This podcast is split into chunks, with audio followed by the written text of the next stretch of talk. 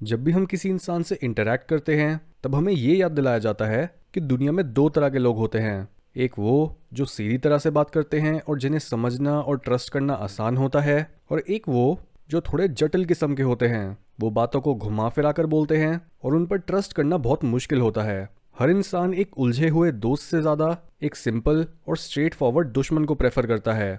ऐसा इसलिए क्योंकि एक स्ट्रेट फॉरवर्ड इंसान के साथ हमें ये क्लियरली पता होता है कि वो क्या चाहता है और उसके असली विचार क्या हैं, जिससे हमें उनके साथ शुरू से ही ये पता होता है कि हम किस तरह के इंसान के साथ डील कर रहे हैं। हमें गेस करने, तरकीबें बनाने और उनकी बातों को डिकोड करने की कोई ज़रूरत नहीं होती। अगर एक स्ट्रेट फॉरवर्ड इंसान को हमारी कोई बात नहीं पसंद आई तो वो हमसे नाराज़ होंगे और हमें ये बताएँगे कि उन्हें क्या अच्छा नहीं लगा। वो अपने गुस्से और कड़वाहट को छुपाकर हमसे फ्रेंडली बने रहने की एक्टिंग नहीं करेंगे। अगर उन्हें किसी काम को करते हुए बिल्कुल भी मज़ा नहीं आ रहा तो वो ये प्रिटेंड नहीं करेंगे कि हर चीज़ ठीक है। इवन अगर उन्हें कोई इंसान पसंद है, तब भी वो फालतू की गेम्स खेलने के बजाय डायरेक्ट या फिर इनडायरेक्ट वेज में अपनी फीलिंग्स को ज़ाहिर करने की कोशिश करेंगे। हाउएवर एक जटिल और उलझे हुए इंसान को खुद ही क्लियरली ये नहीं पता होता कि उसे क्या चाहिए। उसके ख्याल दूसरे लोगों की बातों और उनकी फीलिंग्स पर बेस्ड होते हैं। अगर आप भी ज़्यादा स्ट्रेट फॉरवर्ड नहीं हो तो जब आपको अपने दोस्तों या फिर फैमिली के साथ बाहर जाने का मन नहीं होगा,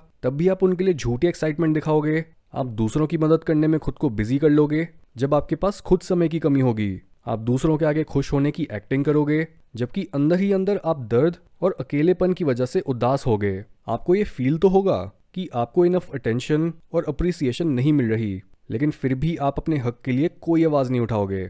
आप चाहते तो हो कि दूसरे लोग आपको समझें। लेकिन आप खुद को समझाने के लिए कभी कुछ नहीं बोलते।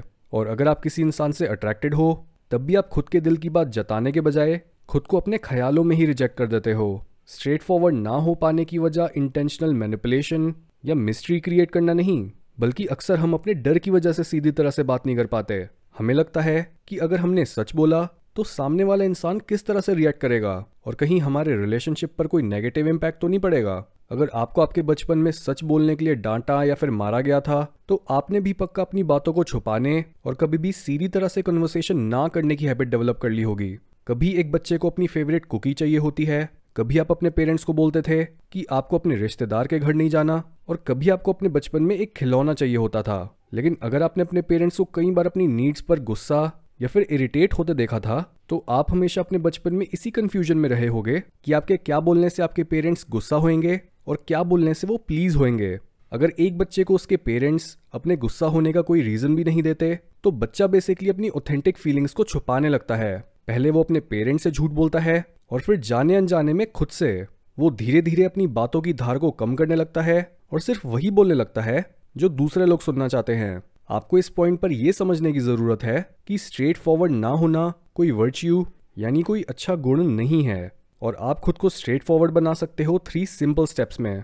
Step number one drop your old patterns of behaviour जो नेगेटिव और लिमिटिंग चीज़ें आपने अपने बचपन या फिर टीनेज में सीखी, वो चीज़ें अभी आपको डरपोक और कमज़ोर बना रही हैं। अगर आपको असर्टिव बनने और अपनी फीलिंग्स या फिर ख्यालों को क्लियरली एक्सप्रेस करने में मुश्किल होती है तो सबसे पहले ये समझो कि ये प्रॉब्लम एक लर्नड बिहेवियर है, जिसे आपने अनलर्न करना है खुद की पर्सनालिटी को टोटली चेंज करके।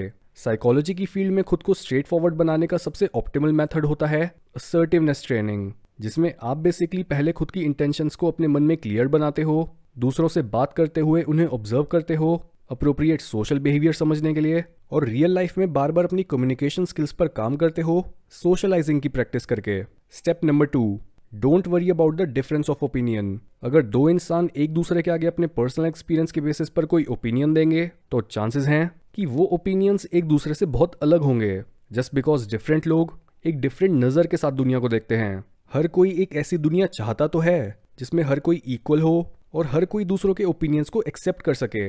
लेकिन असलियत में इंडिविजुअलिटी का मतलब ही होता है डिफरेंस ऑफ़ ओपिनियन और डिफरेंसेस बहुत से लोगों को बॉदर करते हैं, क्योंकि उन्हें क्रिटिकली सोचना नहीं पसंद। इसलिए आप दूसरों के बारे में सोचना बंद करो कि दूसरे लोग आपके ओपिनियंस को एक्सेप्ट करेंगे या नहीं। और जो बातें आप बोलना चाहते हो उन्हें बिना किसी डर के और क्लियरली सबके आगे रखो।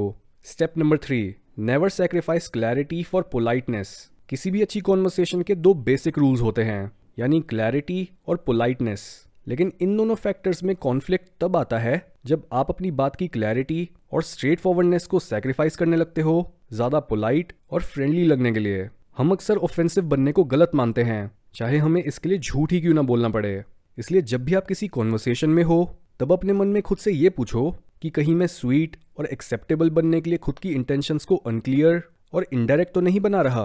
अगर आप हिम्मत करके लोगों के साथ स्ट्रेट फॉरवर्ड रहोगे तो शुरू में तो वो सच को सुनकर गुस्सा और इरिटेट होंगे, लेकिन लॉन्ग टर्म में वो आपके इस बिहेवियर को अप्रिशिएट करेंगे।